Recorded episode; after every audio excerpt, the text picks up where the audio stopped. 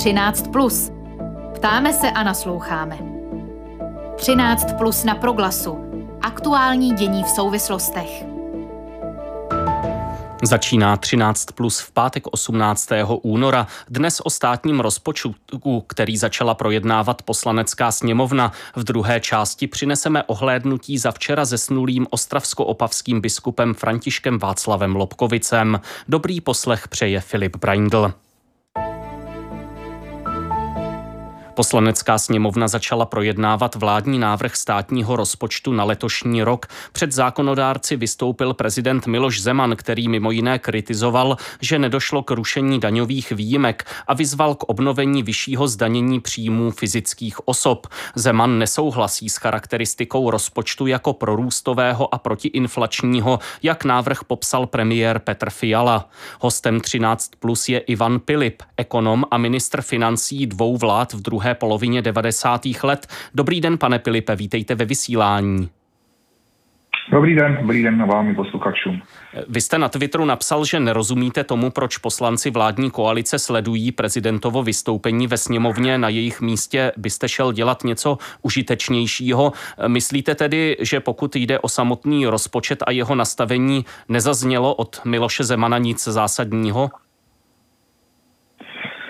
Tak moje výhrada k prezidentovi se týká jeho celkového chování vůči občanům této republiky vůči vládní koalici a myslím, že nej, nejnověji se to ukazuje i v krizi okolo rusko-ukrajinských vztahů a myslím si, že slouží spíš jiné zemi než je Česká republika. Takže můj poměr je k tomu velmi kritický. Pokud je o jeho vystoupení k, posle, k poslaneckému projednávání návrhu státním rozpočtu, prezident není relevantním místem k tomu projednávání a ty jeho připomínky. Oceňuji jeho fyzickou formu, že dokázal ve svém zdravotním stavu o tom půl hodiny mluvit, ale nějaká vážená připomínka, kterou by bylo smysluplné se skutečně zabývat, tam po mém soudu nezazněla. Jsou to takové ty bonmoty, které mnozí z nás už znají 20 let a jinak si myslím, že opravdu vážnější je, aby eh, došlo k seriózní diskusi v rovině mezi vládou a opozicí. Hmm. Ehm, možná eh, k tomu eh, také směřovala část eh, toho projevu Miloše Zemana v tom smyslu, že mm, lze pozorovat, že to vystoupení bylo kritické k nastavení toho současného rozpočtu a možná trochu opomíjející příčiny stavu veřejných financí, které mm, asi jdou za tou minulou vládou. Mělo by tedy součástí té diskuze být určité mm, nad rámec toho běžného sporu prostě nějaké neutrálnější vyjasnění si, v jaké situaci jsme, kdo ji zapříčinil a jak z ní ven? To je samozřejmě jedna z podstat věci. Ten rozpočet vzniká za velmi složité situace. Jednak tady minulý rozpočet překonal veškeré rekordy samostatné Československé republiky, respektive tedy České republiky, respektive tedy ten jeho výsledek, to znamená deficit, který byl dosažen v hospodaření státu za vlády Andreje Babiše, Není možné z toho vinit jen tuto vládu. Samozřejmě ta situace byla zcela mimořádná a byla ovlivněna covidem. Jistě byla řada objektivních důvodů, proč ten deficit byl vysoký. Byť si myslím, že nemusel být až tak vysoký. Ale tím pádem se vláda dostala už do nějaké situace, kterou není při projednávání rozpočtu možné změnit nejen ze dne na den, ale ani z měsíce na měsíc, ani z půl roku na půl roku, protože řada zásadních podstatných výdajů je ovlivněna stavem zákonů, například různé dávky, různé podpory, příjmy daní a podobně. A změna takových zákonů trvá při nejmenším, řekněme, 9 měsíců. Hmm. Takže to je zásadní věc, kterou je třeba brát v úvahu. Plus samozřejmě to, že vláda nastoupila eh, do svých funkcí někdy před Vánoci a na přepracování toho rozpočtu měla poměrně málo času.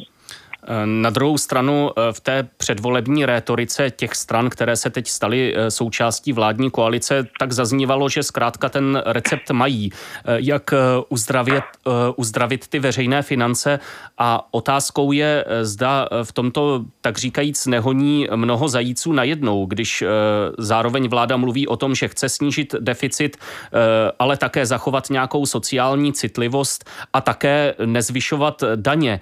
Jde to všechno dohromady, je to vůbec možné eh, takto všechno dohromady udržet?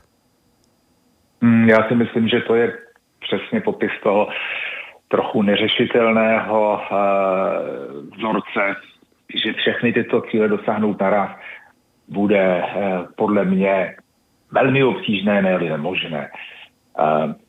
Vládní strany, některé, ne všechny, bohužel přispěly tomu deficitu a řekněme předpokladům pro jeho nápravu i tím, že podpořili zrušení takzvané superhrubé mzdy, které znamenalo velký výpadek příjmek státního rozpočtu.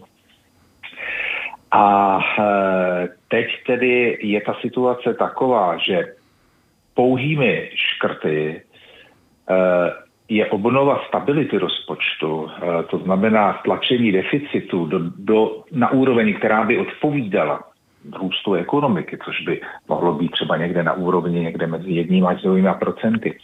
Zřejmě samotnými škrty možná nebude. Navíc je tady jedno velké riziko.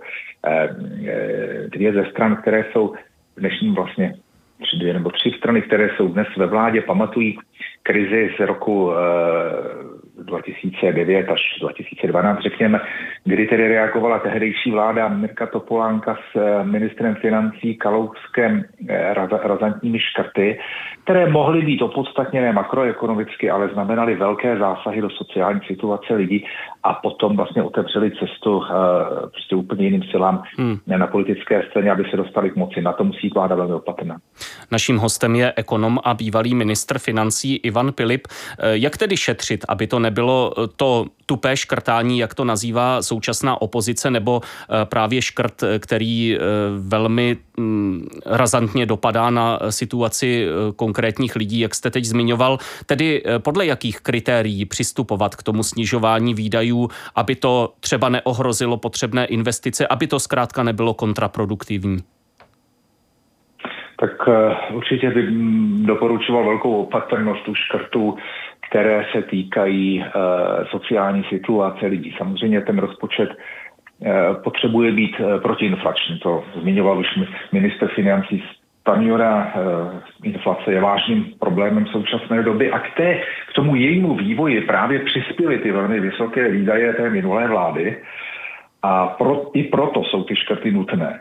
Nicméně nicméně, pokud, nicméně zároveň ta ekonomická situace je taková, že dopady covidu, dopady zejména energetické eh, krize určité, eh, se dotýkají velké skupiny lidí, kterou, které, kde, u které by bylo velmi eh, riskantní směřovat na ní nějaké Eh, nějaké eh, škrty. To znamená, já bych doporučoval skutečně eh, zabývat se zejména výdaji státu, zabývat se různými dotacem, dotacemi podnikatelskému světu, snažit se nějak optimalizovat oblast výdajů státu na investice, to znamená zacializovat to, co je momentálně schváleno.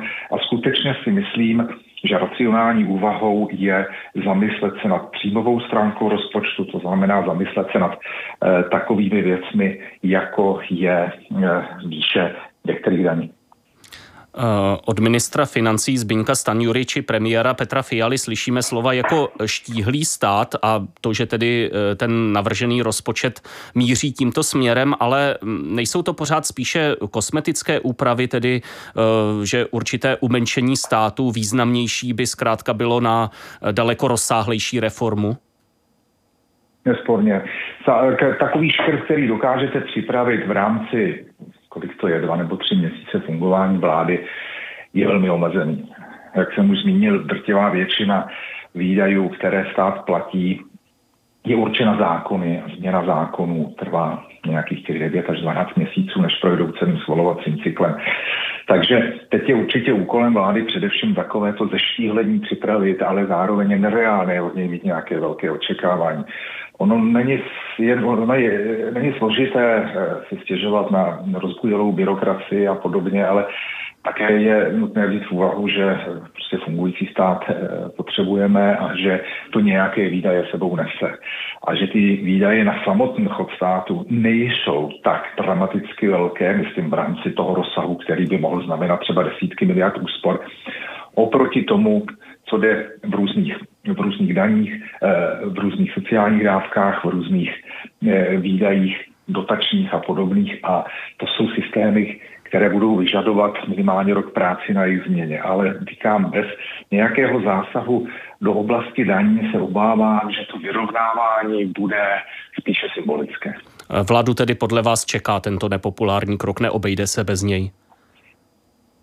Určitě můžeme eh, čekat na to, co přinese ta situace ekonomická letošního roku, protože ekonomika je velmi rozkolísaná, že vlastně ta teďka eh, bude určitě důležité i ta skutečně už odezní problémy s covidem, jak rychle se vrátí ekonomika k rychlejemu růstu po tom, co tady byly různé další vlivy, že měli jsme inflaci, dneska vidíme vyšší úrokové sazby centrální banky, byly tady narušené řetězce dodavatelské, odběratelské v souvislosti právě covidem a s různými uzávírkami, uzávírkami.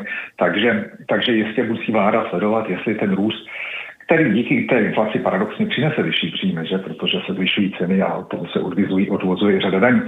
Ale, e, ale pokud by nedošlo k nějakému opravdu velmi razantnímu růstu, pak si myslím, že by bylo dobré ty změny na e, příjmové stránce důkladně zvážit a e, obávám se, že i když ten růst by mohl být dobrý v tomto roce, takže na nějakou tak vysokou úroveň, aby sám růst, sám o sobě dokázal e, zásadně na pomoc té stabilizaci nové veřejných financí, že to stačit nebude.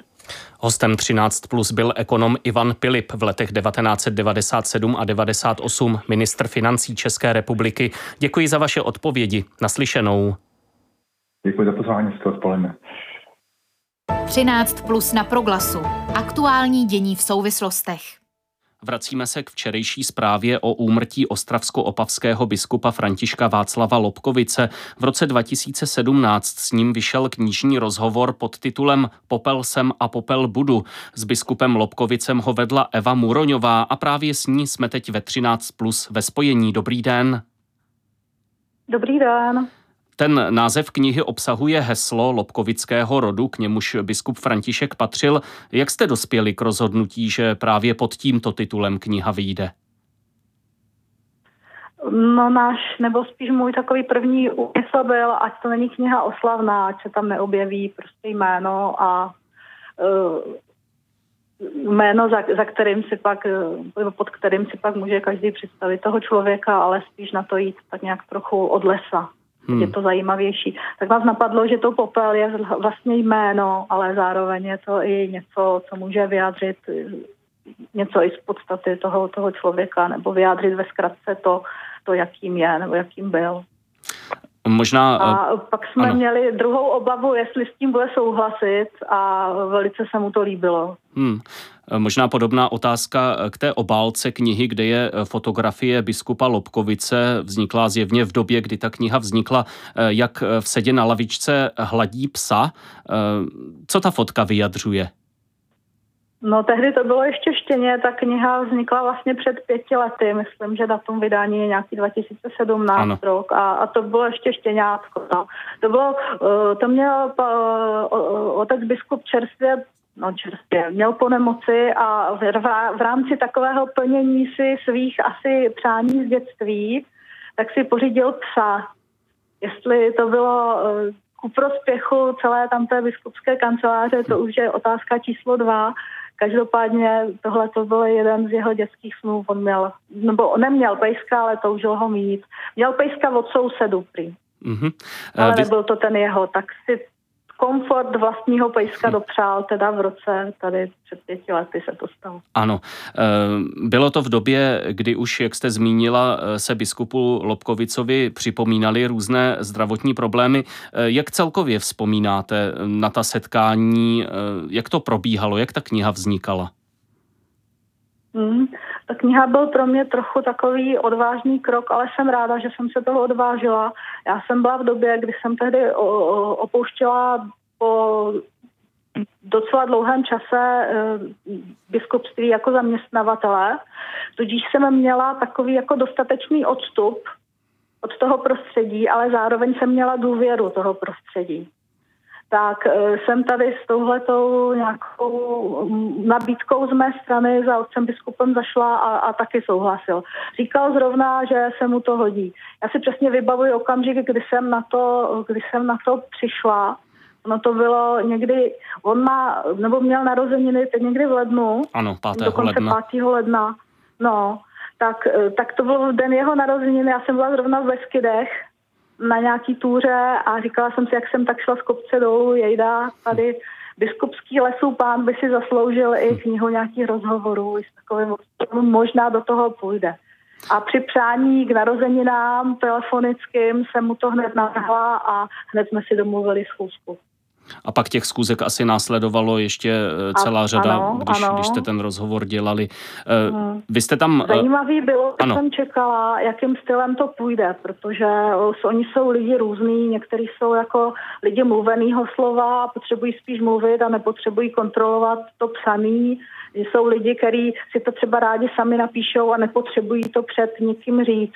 Takže vůbec jsem, to první setkání spočívalo v tom, že jsem byla zvědavá, na to, jaký, jaký typ komunikace nebo v jakém bodu komunikace tady tenhle ten rozhovor, tohle ta kniha vznikne. A typněte si, já se neodvažuji typovat, ale eh, z toho, z toho, jak ta kniha eh, je postavená, tak eh, mi přijde, že je to skutečně rozhovor, že to není třeba e-mailové mm, zasílání mm, otázek ano, a odpovědí. Ano. ano. Typnul jsem to správně. to potřeboval říct. Ano. A potřeboval říct a užít si i ten způsob, jakým, jakým komunikoval, pak si jenom skorigoval už jako napsané texty. Ani ty korektury nebyly moc, uh, moc jako do, do hloubky, tak bych řekla. Nebo nezasahoval, nezasahoval, ano, nezasahoval tedy do toho textu. Já jsem zase chtěla, chtěla tu věrohodnost toho rozhovoru tam udržet, to byl taky nějaký, nějaký záměr z mé strany. Vy jste v té Takže knize... byl to člověk vztahu a člověk mluveného slova. Vy jste v té knize spolu postupně prošli jeho životními etapami od dětství a mládí v západních Čechách přes seminář, vojnu, kněžskou službu v dnešním Moravskosleském kraji, dobu, kdy byl pomocným biskupem v Praze a pak službu v tehdy nově ustavené ostravsko-opavské diecézi.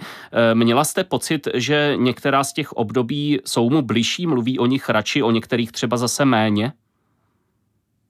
Mm, bylo to takové vyrovnané. Podle toho my jsme chronologicky procházeli ta témata a myslím si, že na každém objevil nebo znovu našel nebo mi, mi řekl, do té knihy řekl uh, něco, něco takového, co, co bylo od srdce. Neumím říct, že bylo něco těžšího nebo horšího. Já jsem byla taky docela spontánní v, v pokládání otázek, proto jsou tam takové i někdy zajímavé otázky a drobnosti z jeho života, že se v té knižce, já nevím, dozvíte, že, že byl, že byl barvoslepý a že by jahutku v lese nenašel, ale taky se tam dozvíte eh, jeho představy o tom, jaké to bude v nebi. A nebo co by si, co by si uh, přál zahrát na pohřbu. To ano. jsem si teď dohledala, jsem si říkala, ty jo, to je, to je, hmm. to je hezký, no, takhle to mít někde napsaný. V té knize se vedle výpovědí biskupa Lobkovice objevují také vzpomínky jeho příbuzných, bývalých farníků, kolegů v kněžské službě, biskupského sekretáře a podobně. Co z vašeho mm-hmm. pohledu ty jejich odpovědi prozrazovaly o tom vzájemném vztahu? Mm-hmm. Tam byl taky nějaký autorský záměr, kterým jsem chtěla předejít tomu, ať to není prostě kniha adorující jednu, jednu osobu a k tomu, aby člověk jako eh, tak nějak nezůstal sám tam někde nahoře, tak potřebuje zpětnou vazbu svých kolegů. A já jsem si vybrala ty kolegy, které, kteří mu byli natolik blízko, že o něm něco věděli a tuhle tu zpětnou vazbu by mu mohli laskavě laskavě poskytnout. No, tak proto jsou tam takový jeho nejbližší spolupracovníci, jednak proto, aby utlumili tady ten jako sebeprezentační tón, jakékoliv knihy rozhovoru a taky, aby měl pohled, jak kdyby z jiné, z jiné perspektivy, tak snad to tady tuhle tu službu splnilo. Vždycky ke každé kapitole je vybrán nějaký člověk, který mu byl, eh, nebo odhadli jsme, že mu byl v té době nejblíž. A samozřejmě po uvážení obou dvou jsme, jsme ho do těch rozhovorů jak, jako kdyby přidali. Eh, změnilo se tou prací? Se tam objevuje, myslím, starší sestra se tam, myslím, ano. objevuje Polixena a objevuje se tam, jak jste říkal, sekretář biskupa a další jeho kamarádi. Změnilo se tou prací na knize vaše vnímání biskupa Lobkovice? Dostala se třeba do popředí nějaká stránka jeho osobnosti, eh, kterou jste předtím tolik nevnímala? Mm-hmm. Bylo to pro mě mm, byla to pro mě také zajímavá reflexe, protože někoho dlouho vnímáte jako svého zaměstnavatele nebo jako svého šéfa vlastně. A, a, a teď najednou, no, jak to říct obyčejnými slovy, je pro vás člověk se vším všudy. A uh, hodně jsem pak pochopila, co se týká jeho postojů, i co se týká jeho způsobu rozhodování i způsobu jednání s lidma. Jsem chápavější, možná nějak taková milosrdnější. Rozumím. Mimochodem, e, vrátím se k tomu názvu knihy e, šlechtické heslo, heslo šlechtického rodu. Projevoval se jako, jako člověk, který má tu šlechtickou minulost, ten šlechtický původ, projevoval se to nějak v tom běžném kontaktu, třeba v době, kdy jste tu knihu psali? Mm-hmm. Víte, to, to byla taky jedna věc, ve které jsem po těch, po, po těch rozhovorech měla jasněji. Jo. Uh, to šlechtictví k němu patřilo. Takže tak, jak máte ruce, nohy, tak prostě tohle byla nějaká kvalita jeho osobnosti, která je velice vzácná. Protože uh, má jako jednou takovou jako hodně, hodně, hodně, hodně rovin, ale jedna taková nejvíc pro mě byla, taková možná nejaktuálnější pro svět, že e, s přibývajícím nějakým majetkem nebo vlastnictvím tam automaticky, ne automaticky není dobré slovo, ale naskakuje tam především odpovědnost a dlouhodobý plán, což je Eh, myslím si, jako šlechtická vlastnost. Jo? A to nepočítám nějakou prostě naprosto základní kinderstube, jo, jak, takovou, takové prostě vzdělání nebo všeobecný rozhled typu, který se jenom tak nikde nevidí. Prostě dítěte z prostředí, kde je angličtina, němčina běžnou součástí, stejně jako prostě chování se ve společnosti a způsob komunikace eh, prostě u, u stolu nebo jak, jakkoliv s lidma v jakékoliv situaci. Tolik... Tohle to šlechtictví tam, tam bylo přítomné a celku i jsem skrze to šlechtictví i začala vnímat to, proč miloval to, že byl ostravsko-pavským biskupem. Tolik eh, Eva Muroňová, autorka knižního rozhovoru s biskupem Františkem Václavem Lobkovicem eh, pod titulem Popel sem a popel budu vyšel v nakladatelství Petrínum v roce 2017. Paní Muroňová, děkuji za vaše odpovědi a za vystoupení v pořadu 13+. Naslyšenou a hezké odpoledne.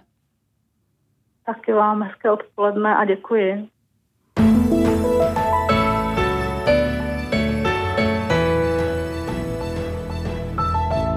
13 plus v pátek 18. února končí. Další rozhovory k aktuálním událostem přineseme v pondělí po 13. hodině. Klidný víkend přeje Filip Braindl.